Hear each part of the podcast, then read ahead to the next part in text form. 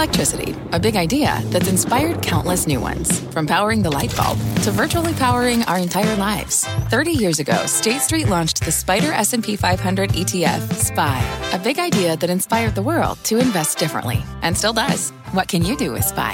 Before investing, consider the fund's investment objectives, risks, charges, and expenses. Visit ssga.com for a prospectus containing this and other information. Read it carefully before investing. SPY is subject to risks similar to those of stocks. All ETFs are subject to risk, including possible loss of principal. Alps Distributors Inc. Distributor.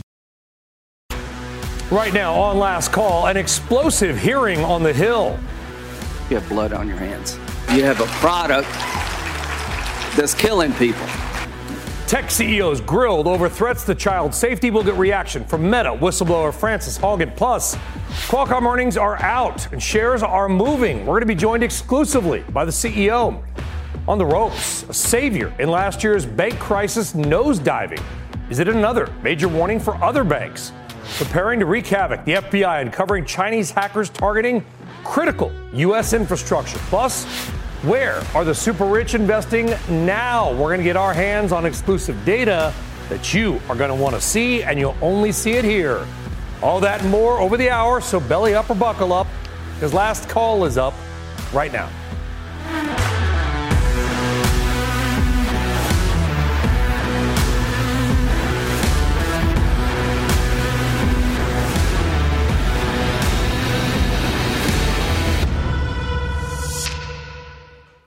Right, good evening here. Good afternoon out west. I am Brian Sullivan. Good to be back with you. We got all that and more coming up in our hour. But first up on last call, the words that sent stocks tumbling.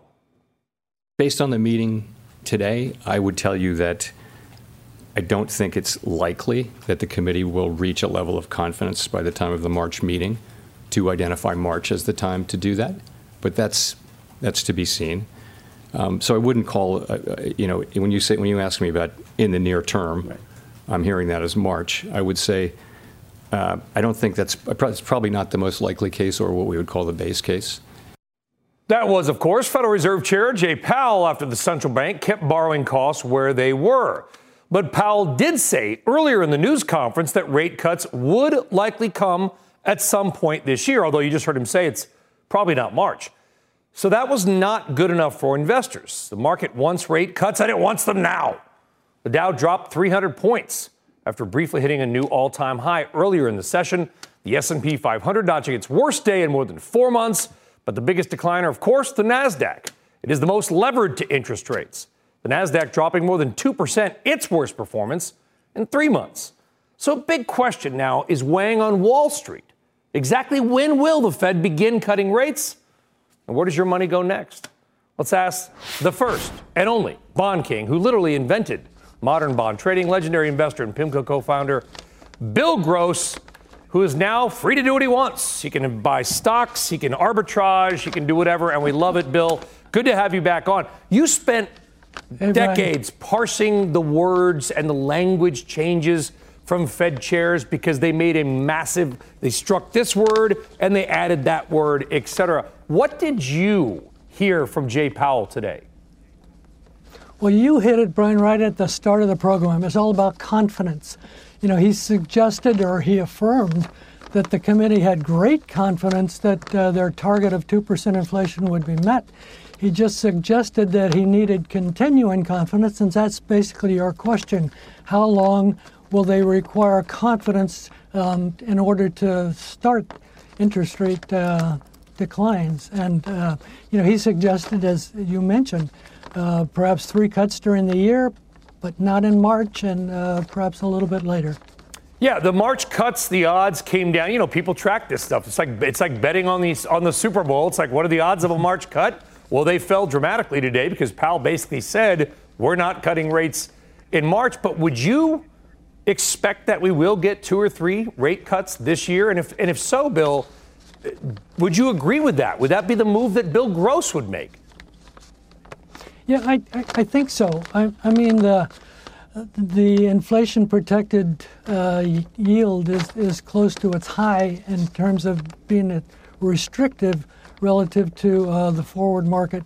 The market expects Fed funds to come down to three and three quarters by the end of the year, and that perhaps would suggest three 50 basis point cuts beginning in May or June. And so I, I think the market has that right. Uh, but, uh, you know, the timing of it, I think, is important. Yeah, and it's, you know, the, the market is hanging on every word about the Fed. And, and I guess from my perspective, Bill, doing this long enough, okay, I, the fact that if we get a change in utterance about whether or not we're going to make a rate cut in March versus May and stocks fall 2% on the NASDAQ is, is not necessarily the sign of the healthiest market. And I think you might agree because I'm going to quote, and you forgive me from, uh, from reading here, Bill. I'm going to quote Bill Gross back to Bill Gross.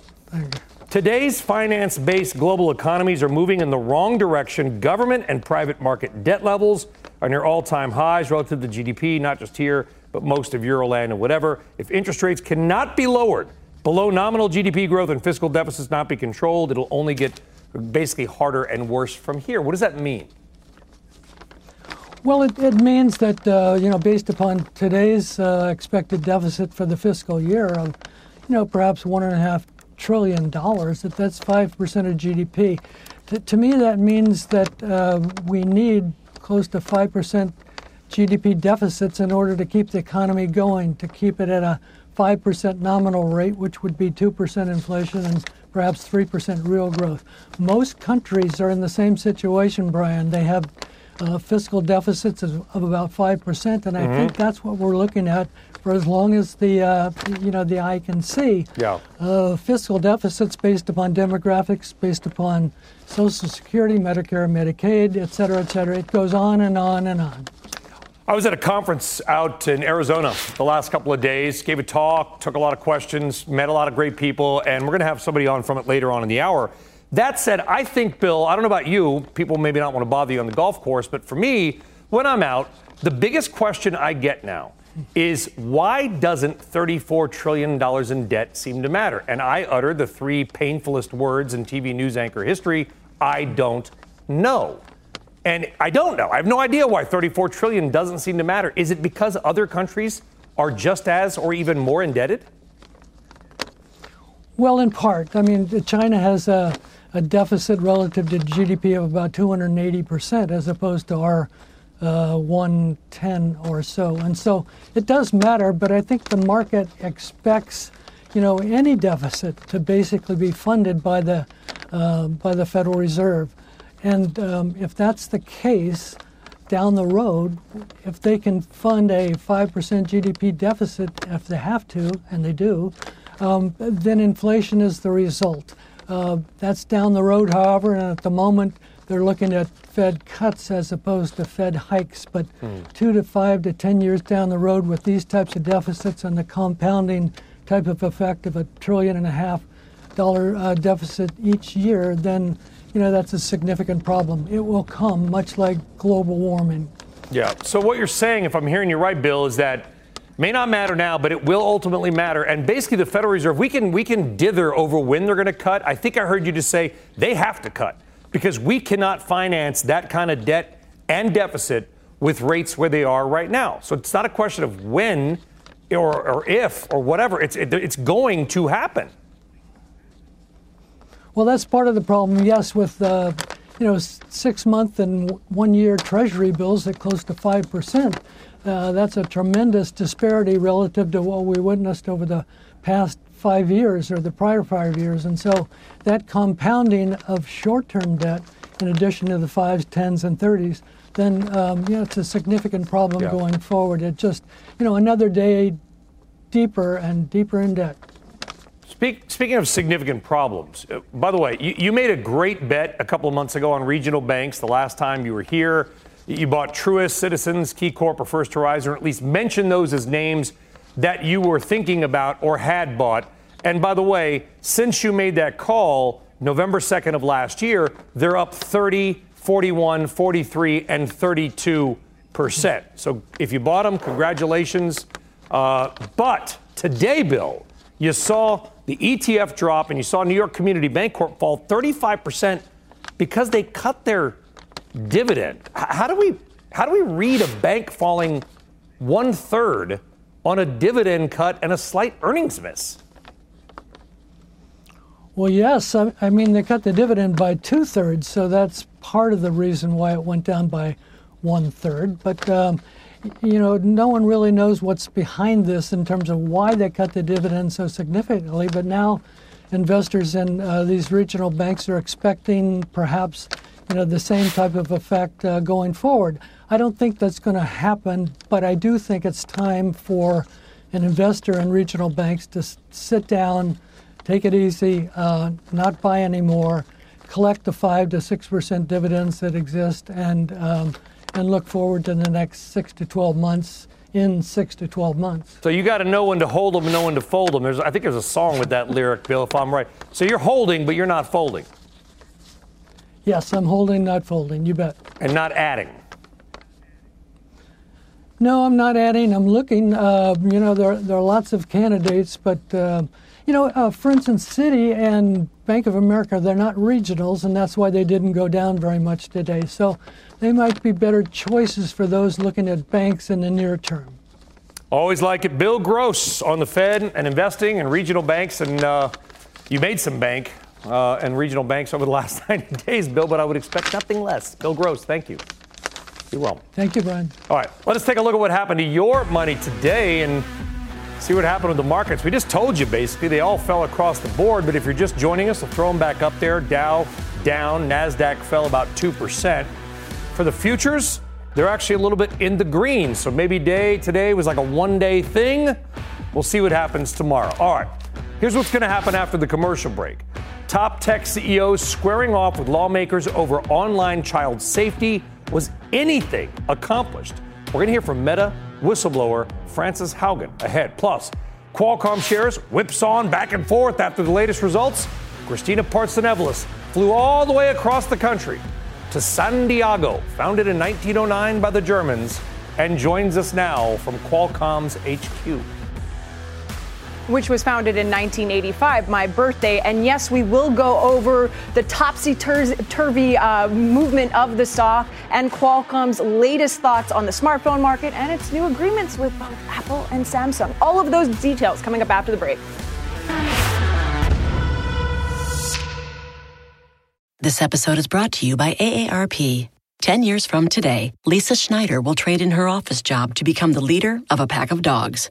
As the owner of her own dog rescue, that is. A second act made possible by the reskilling courses Lisa's taking now with AARP to help make sure her income lives as long as she does. And she can finally run with the big dogs and the small dogs who just think they're big dogs. That's why the younger you are, the more you need AARP. Learn more at aarp.org/skills. This podcast is supported by FedEx. Dear small and medium businesses, no one wants happy customers more than you do. So you need a business partner just like you. Like FedEx, who understands your passion for serving your customers because they have the same commitment towards you. That's why FedEx offers you picture proof of delivery, packageless and paperless returns, as well as weekend home delivery to 98% of the U.S. on Saturday and 50% on Sunday. See the FedEx service guide for delivery information. What's more, FedEx Ground is faster to more locations than UPS Ground. Trust FedEx for timely deliveries. See what FedEx can do for your business. Absolutely, positively FedEx.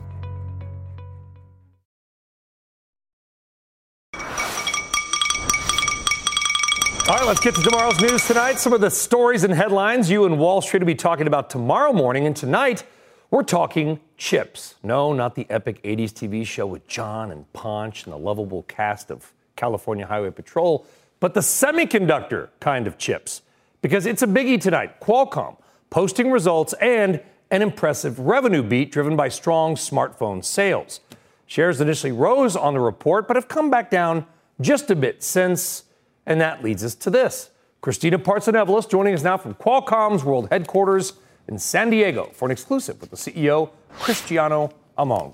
Chris- Christina, take it away. Thank you, Brian. And you set us up really nicely. Congratulations on the quarter. It seems like you. the premium market really helped your margins with this quarter, um, which leads me to my first question and announcement you made about Apple.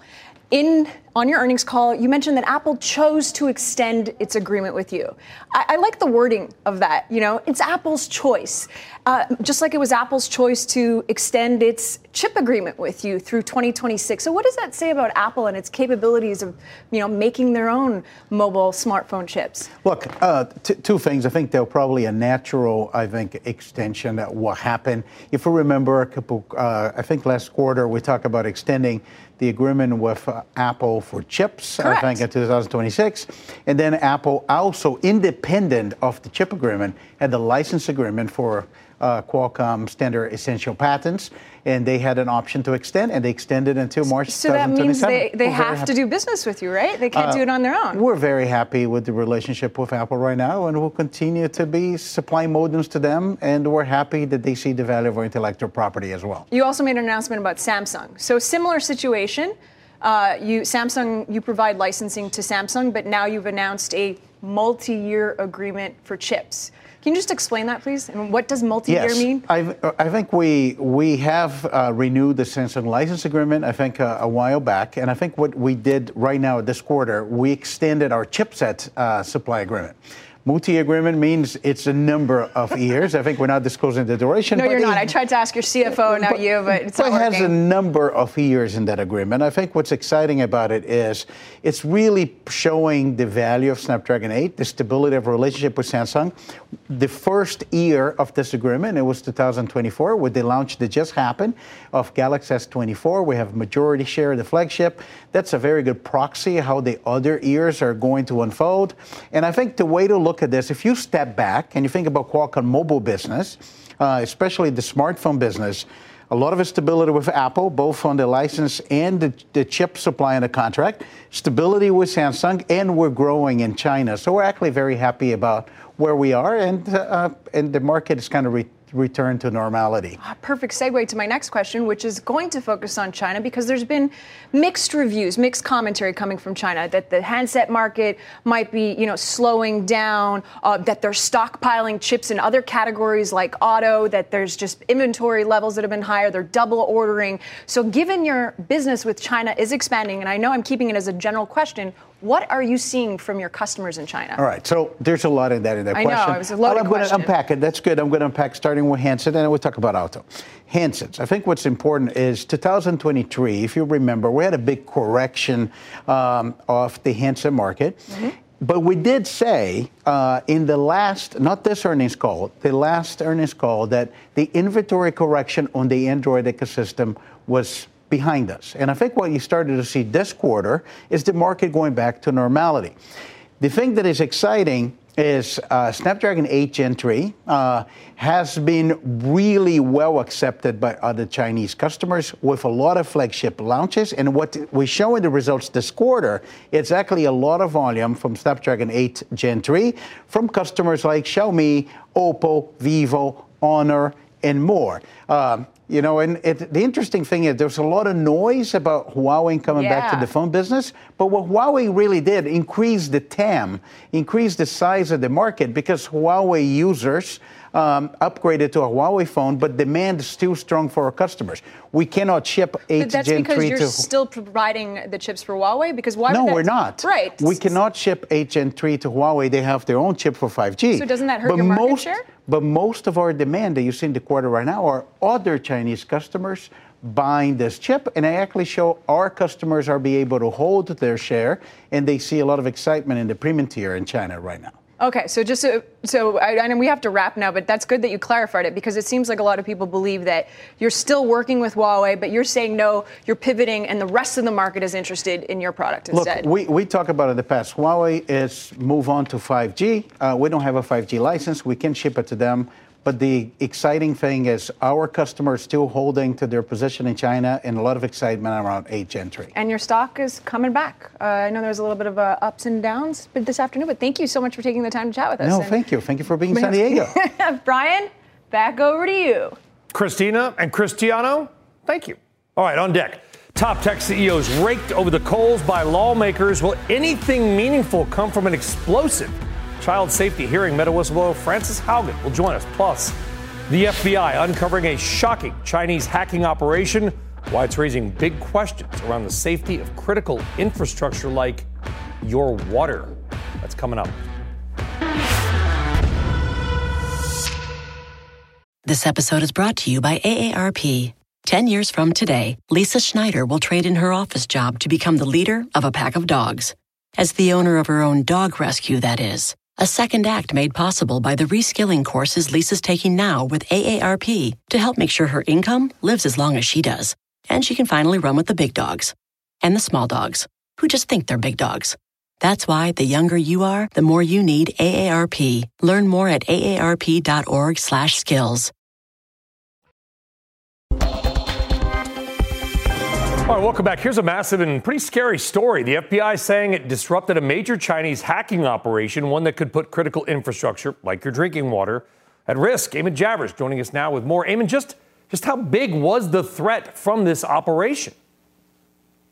Well, Brian, the FBI said today that it took down a botnet without even telling the owners of the routers in question due to the urgency of the threat to U.S. infrastructure. And the Bureau says it's now going to begin notifying people who owned these computer software routers where agents found and deleted the Chinese malware after the fact. The entity behind the attack, they said, is nicknamed Volt Typhoon, and it's a tool of Chinese intelligence. And at a congressional hearing today, FBI Director Chris Wray laid out the sectors that are most at risk from this attack.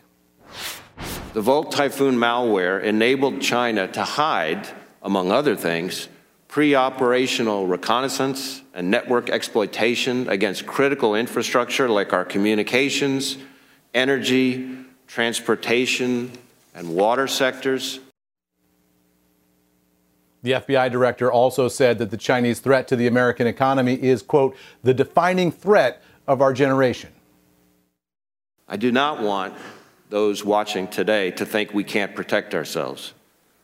But I do want the American people to know that we cannot afford to sleep on this danger. As a government and a society, we've got to remain vigilant and actively defend against the threat that Beijing poses. Otherwise, China has shown it will make us pay.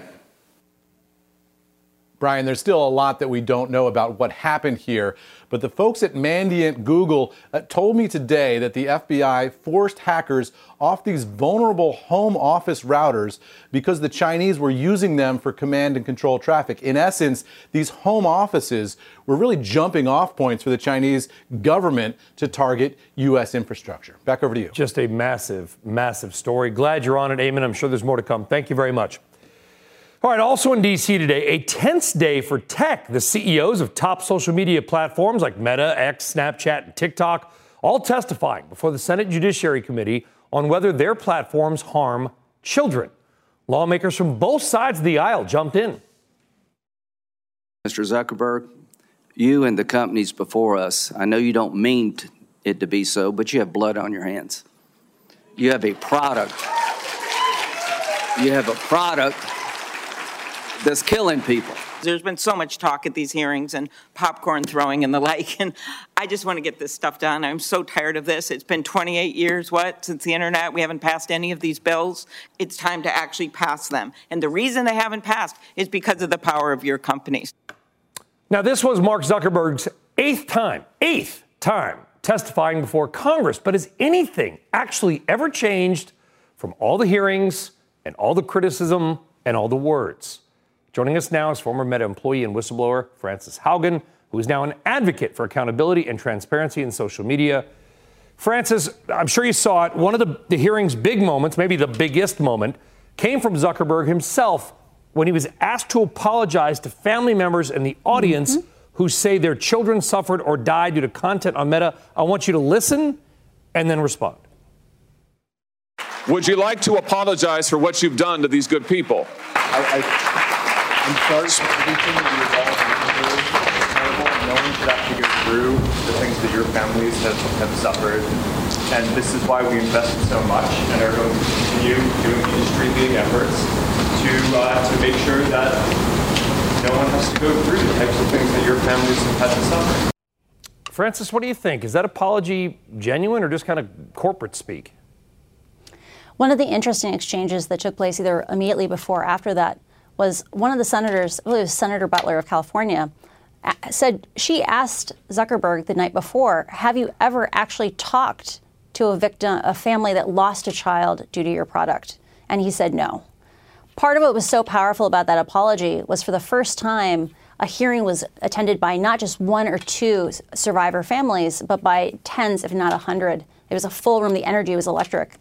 And so that, that apology, I think, is a, is, a, is a, turning point because it's the first time he's actually had to visibly face the consequences of his choices. I will give Mark Zuckerberg credit. He stood up and he turned around he and he said it. And a lot of tech CEOs, a lot of CEOs would duck the hearings altogether. If Yeah. they show up, they'd hide behind their lawyers. They would just go mealy mouth. So I will give him credit on that. But you heard the intro. This is the mm. eighth time. And, and we're not picking on Zuckerberg, he's just the biggest. It's the eighth time he's testified. What has changed? I, I can't think of one thing. What was so interesting about this hearing compared to, say, the one that I testified in uh, about two and a half years ago, or even the one from this fall, where Arturo Béjar, the for- former director of security at, at Facebook, testified, was that now we have a huge amount of documents that have been released as part of the attorneys general lawsuits.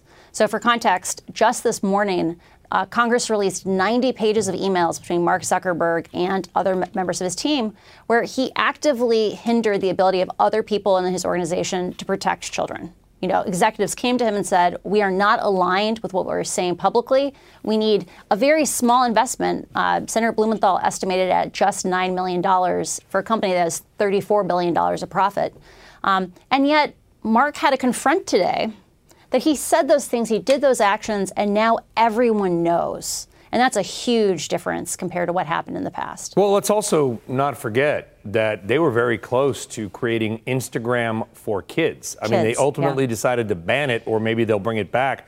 They didn't go forward. They were really close to doing Instagram for kids, Frances. Mhm. Directly like targeting, yes, directly targeting eight and nine year olds as a product. So one of the interesting things that happened at today's hearing was a group of, of, of, of young adults, you know, 18, 19 year olds, stood up with T-shirts that said, "I am worth more than $270," and that's a reference to uh, when Antigone Davis, who's one of the senior safety leaders at Meta, appeared before the Senate in the fall of 2021. She said, "We don't think of of children as having uh, a lifetime value, like a numerical number." Um, and again, this is one of these things that came out as a result of the attorneys general lawsuits, which have now n- number 44 states and, and the District of Columbia charging that Facebook treated kids, in the words of Amy Klobuchar today, treated our kids as products and not as people. Yeah, you know, and here's the thing about Mark Zuckerberg. I mean, Mark Zuckerberg, you know, was always the wonderkin, but he's almost 40 years old. He has three kids. Yeah. I think his oldest kid is is eight, seven, or eight years old. Mhm. I would love to hear somebody ask Mark in a couple of years, do you let your own children use some of your products? Mm. It's going to be interesting. Someone asked the TikTok CEO that today. They said, you know, do you let your kids use TikTok for kids? And he said, well, if they were in the United States, I would. Um, because in Singapore, where his children live, you know, TikTok for kids isn't legal. You know, it's not allowed access to kids. So I think I think you're right. It's one of these things where we're having to work through questions around what is appropriate for children online because we're real, realizing the consequences are a lot better than we used to think. Yeah, it is. You, you mentioned that about TikTok, owned by a Chinese company called ByteDance, and I don't believe TikTok. Somebody correct me if I'm wrong. Is available in China. To your point, it's not legal for children in Singapore to use it, but for some reason, it is just fine for kids here. But it's not fine for kids or anybody in the country in which it is based, and that, that's something we probably need to think about. Frances Haugen, thank you always. My pleasure. Happy All to be right, here. Thank you. All right, up next, content you will not get anywhere else, and it's where the rich are putting their money right now, and it's probably not where you think. That's up next.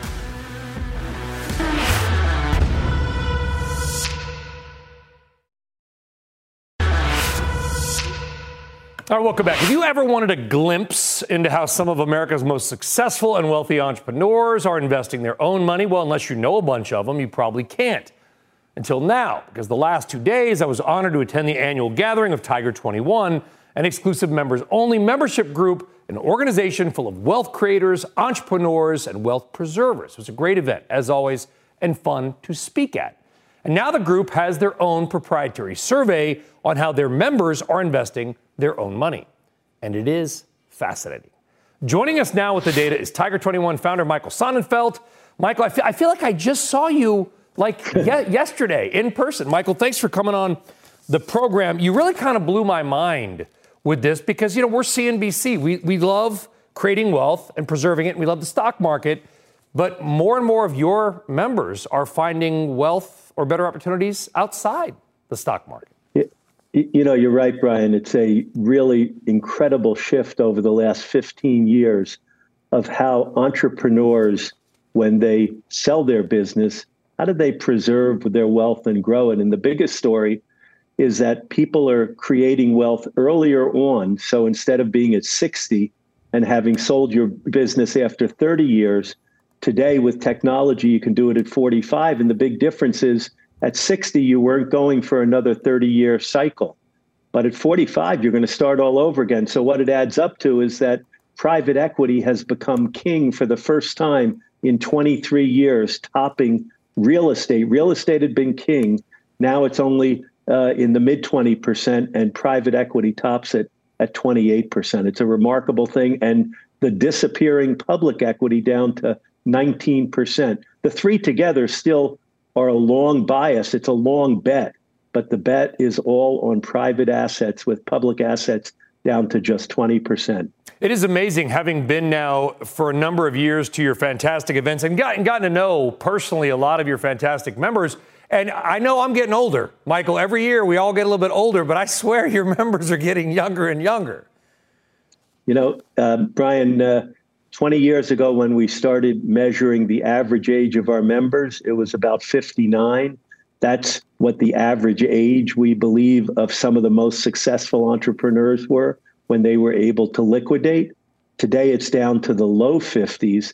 And what's amazing is, even though it's the low 50s, because so many of our members have stayed, the newer members, there's lots of people in their 30s and 40s that have created significant wealth. You know, our members have created wealth of between 20 million and a billion dollars.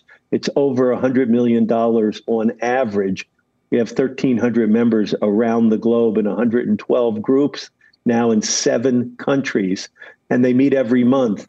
But it's younger and younger. That's that's what the frictionless economy uh, is all about. It's AI, it's digital, and it's the internet. It's it's a new world. Yeah, dive into that a little bit more, Michael, because you know, and your, your members are private. I, I, met a really nice guy uh, who grew up poor, a uh, very private guy, kind of an introvert. Grew up grew up poor, built some engineering type company, sold it, and and made a fortune. And now he's kind of trying to figure out what he's going to do on Act Two. He's under 50 years old. what do you mean by frictionless economy? How is it possible that people are able to build and sell companies for tens or hundreds of millions? In their 30s or, or early 40s. You know, Brian, when I went to business school at the Sloan School at MIT and took a marketing course 40 years ago, the marketing course said, Can you design a product for a million people? It was unheard of. But today, if you're at a marketing school, it's can you design a product for a billion people? So when you have the internet that runs around the globe and the digital processes that are available, a good idea can scale. That's that's why you have seven companies in the uh, Nasdaq that dominate. You know, the Apples, the Microsofts, the Googles, the Facebooks, etc. Amazon.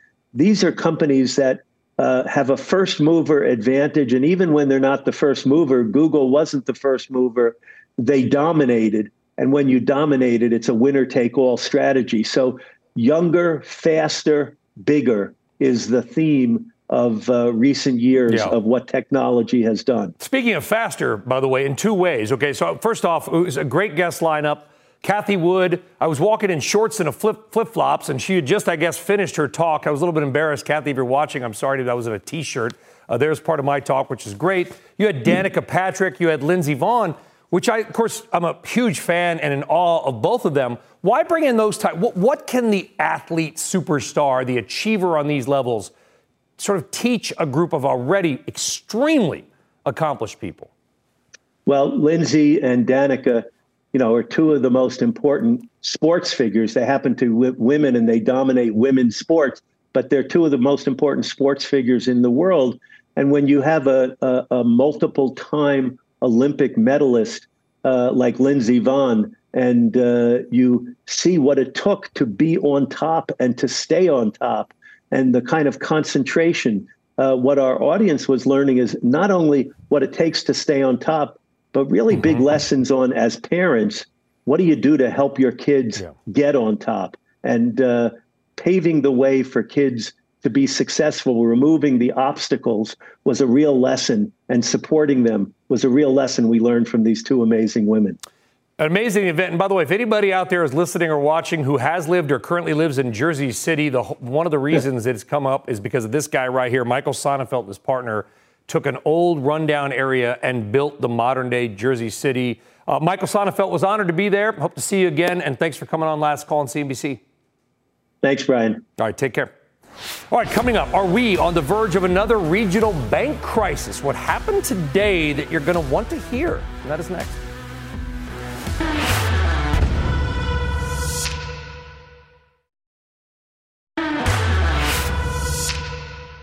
For instance, Citi and Bank of America, they're not regionals, and that's why they didn't go down very much today. So they might be better choices for those looking at banks in the near term. That was the original bond king, Bill Gross, earlier this hour. His comments come as regional bank stocks got crushed today. One big reason a multi billion dollar bank, New York Community Bancorp. Investors lost more than one third of their investment today. Stock fell 37.5% after New York Community Bank posted a surprise loss and slashed its dividend. It also showed problems with weakening credit quality in things like commercial real estate loans. Just a short time ago, Moody's put the bank on review for a possible credit rating downgrade. That sent other regional banks like Valley National, BankUnited, Western Alliance, and more into a tailspin as well. Meantime, the big got bigger. JP Morgan hit an all time high before f- finding a little bit of a sell off toward the end. Goldman Sachs, Citigroup, Wells Fargo also touching their highest levels in nearly two years. They closed a little lower, but they were up earlier in the session. So, what exactly is going on here? Let's talk about it with the editor of Herb Greenberg on the Street on Substack. Herb Greenberg himself, also a CNBC contributor. Is this a New York Community Bancorp specific problem, or is this Silicon Valley and Silvergate Capital round two?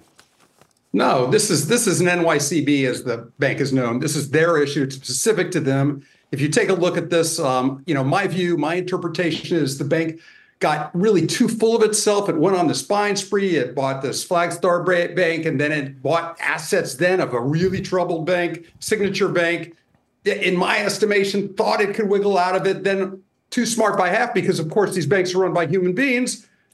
And then reality hit, and that's what happened now because they said basically they needed to get to this. You know, they hit this $100 billion capital requirement benchmark. They crossed the Rubicon. They actually said this in their press release earlier than they anticipated. And that, I think, is their issue. And if you go back even a quarter, a quarter ago in their last conference call, when they were asked whether they were, were ready, they said, we, they didn't say it, but they implied, we've got it, Brian. They said, we're putting the hmm. infrastructure in place. And so you have to wonder what's really going on here. I think this is specific yeah, I them. think I know what's going on here. I watched it on the interweb.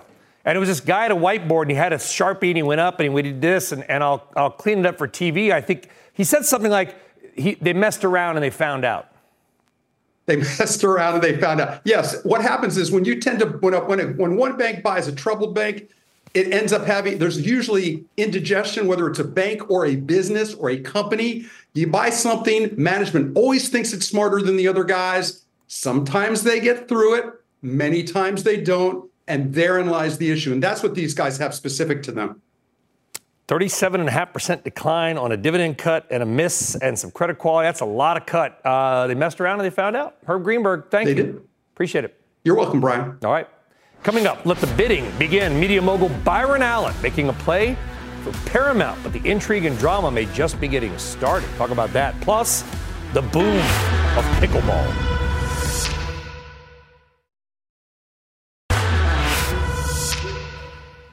All right, another bidder potentially in the mix for Paramount. Media mogul Byron Allen has made a $14.3 billion offer to buy the company with Allen Media Group. It's 30 billion if you include Paramount's sizable debt load.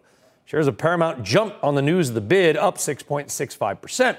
Paramount, if you're counting at home, now has a host of potential suitors like Larry Ellison's son, David Ellison, Skydance Media, Warner Brothers Discovery CEO David Zaslav, who met with Paramount CEO Bob Bakish about a possible merger. Can Byron Allen seal the deal? What happens to Paramount if he does? Let's bring in David Levy on this and more. He's the former president of Turner Networks, which includes Turner Sports, TNT, and TBS, among others, and the co CEO and founder of Horizon Sports and Experiences Plus, the co producer of the Pickleball Slam Yes, tournament, which is Slam. why you're here. We'll talk about it. Yes. But because of your illustrious career as a media exec, I would be remiss. Humbled. Should I not ask you about this? Who ends up with Paramount? Ah, who knows who ends up with Paramount? Does somebody have to end? So, Paramount has to end up with somebody. Listen, they, they have been known as an acquisition target for quite some time. They have incredible assets, right? And they have great brands. Somebody will end up with Paramount. It's a question of the balance sheet and what they're going to do with it. Is it worth thirty billion dollars? It's worth what everybody would pay for it. Yeah. That's and you got you got Allen out there, Zaslav. Either way, I think you would agree that that we need to streamline. The industry needs to be fixed. Streaming itself, streamline the streaming. Streamline we're gonna streaming? Have, we're going to have to. You can, by the way, trademark that. We're going to have to go back to the cable bundle, I think, to make any money here. What's old is new again, right? It's all it's all the same thing. The streamers are definitely a big part of what's happening with legacy media right now. It really is. It truly is. And sports, I think, are the glue that's holding everything together. Of course, football is the glue. But what's interesting is that millions of people are not only playing pickleball, but I know, and I'll names shall remain nameless, are watching pickleball on television. Watching, it's a huge sport. You've got the pickleball slam. I've played it. It's fun. I'm terrible. But what what is the allure of pickleball? Why is it so gigantic all of a sudden? Well, I'll talk about the slam first and tell you how it mixes into what's making it so popular. You know, there's 40 million people playing pickleball There's right now. 40. 40 I said million. millions. I shortchanged it. 40 million people playing pickleball. And so that was the idea to take that incredible um, asset of all those people and put the best names in racket sports, McEnroe, Sharapova, playing against Steffi Graf and Agassi, and make them play against a million for a million dollar purse yep. live on ESPN. You put those two assets together, greatest names in racket, the biggest growing sport in America the last three years, you're going to have a success. In fact, we had Johnny Mac on the show a couple months ago because he was rolling out a, a quieter paddle. Because the right, only right, the, the- the, the only big it's called the owl. The owl, There you yeah, you know, it eats Tootsie Pops and it also is quiet apparently. Because the only complaint about pickleball is the noise, but the pros don't care. Yeah. Right? You got a lot of like re- these are not. You've got recently retired pro tennis players like Jack Sock and others playing in these tournaments. I don't know how Sock's- Sock fits on a court, by the way. Sock's going to be down at this tournament as well on the McEnroe team. Was he Blake- 6'10"? How does he fit? What's interesting is not only are uh, people playing it, but advertisers are supporting it. We have we have um, Franklin fin- Financial, excuse me, Brighthouse Financial. Mm-hmm. We have uh, State Farm. We have uh, um, uh, E Trade. All are now supporting and sponsoring the pickleball slam. So it's not just people participating, but it's advertisers and there's people watching. It was a rating success as well. Slam one, and that's why we're going to be in prime time on Slam two. And as all these athletes, I think there's a couple names up here on this wall that people may know that have invested in pickleball. LeBron James, Tom Brady, who apparently is aging backwards, Kevin Durant, Patrick Mahomes, and many, many more have invested. Can you make money off pickleball? You know, that's a great question. Because they seriously th- think you can. That's a great question. Um, you know, at some point, you know, we'll all find out. Nobody knows right now, okay? Uh, people are investing in franchises. Uh, the two pickleball professional leagues have now merged. Um, they're now starting to pay the athletes. Uh, price uh, purses are going up. It's all going to be a question of whether uh, advertisers will continue to support it. Will people pay for the content? And will people go to the event for ticketing? And that's still building as we speak. But from our t- participation, it's 40 million people playing. So I got to believe at some point someone's going to make money from it. It doesn't, it's not usurping tennis, is it? It's sort of riding alongside it. I actually think they're, they're, they can survive both uh, independently. Meaning, I don't think tennis players are going to disappear, and I don't think pickleball players are going to disappear either. I think they're going to live simultaneously together. Yeah, it truly is remarkable. When is this event? It is It's this can Sunday. Come, how do they watch? Can people just come down? No, and, no, yeah, well, you can buy a ticket. Um, it's at the Hard Rock Casino, our partner in Hollywood, Florida. In Hollywood, Florida, or was you can watch it, there. or you can watch it on ESPN live, 8:30 Sunday night. This, 8:30? this, this Sunday night on E ESPN. On ESPN. Not ESPN six. Not ESPN Ocho. No. Not- not the Ocho. No, no, no, no. Live, live on, on ESPN, the, wow. the main channel. I wanted to have a deco, a graphic that said, What's the deal with pickleball? But then they thought that that was too much of a dad joke. So it is. My son's back there. Hi, Finney. All right. Uh, thank you, David Levy. Thanks for coming in. Thanks for having me. Schlepping Appreciate all this way Love into the show. No, Love thank, the show. Thank you very much. You're the one. we appreciate it. All right, folks. You know what happened 34 years ago today? McDonald's opened its doors in Russia for the first time, and it was a big, big deal. Remember that scene? If you're of a certain age, that's an iconic moment. Okay, now McDonald's was a massive hit in Moscow, and 30,000 people were served on the first day, a McDonald's record for an opening day, of course. I mean, for us, you open a McDonald's, it's not a big deal. There's another McDonald's in the corner, who cares? For many Russians in the Soviet Union, McDonald's represented their first exposure not only to just American culture and food, but really to capitalism, right? A communist nation with a free market, inter- probably less free in the Soviet Union, but at the time a big deal.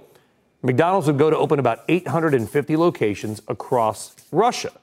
Now, the Big Mac, it is no more in Moscow. McDonald's pulled out of Russia two years ago following Putin's invasion of Ukraine. The locations have been rebranded under a new name, Tasty.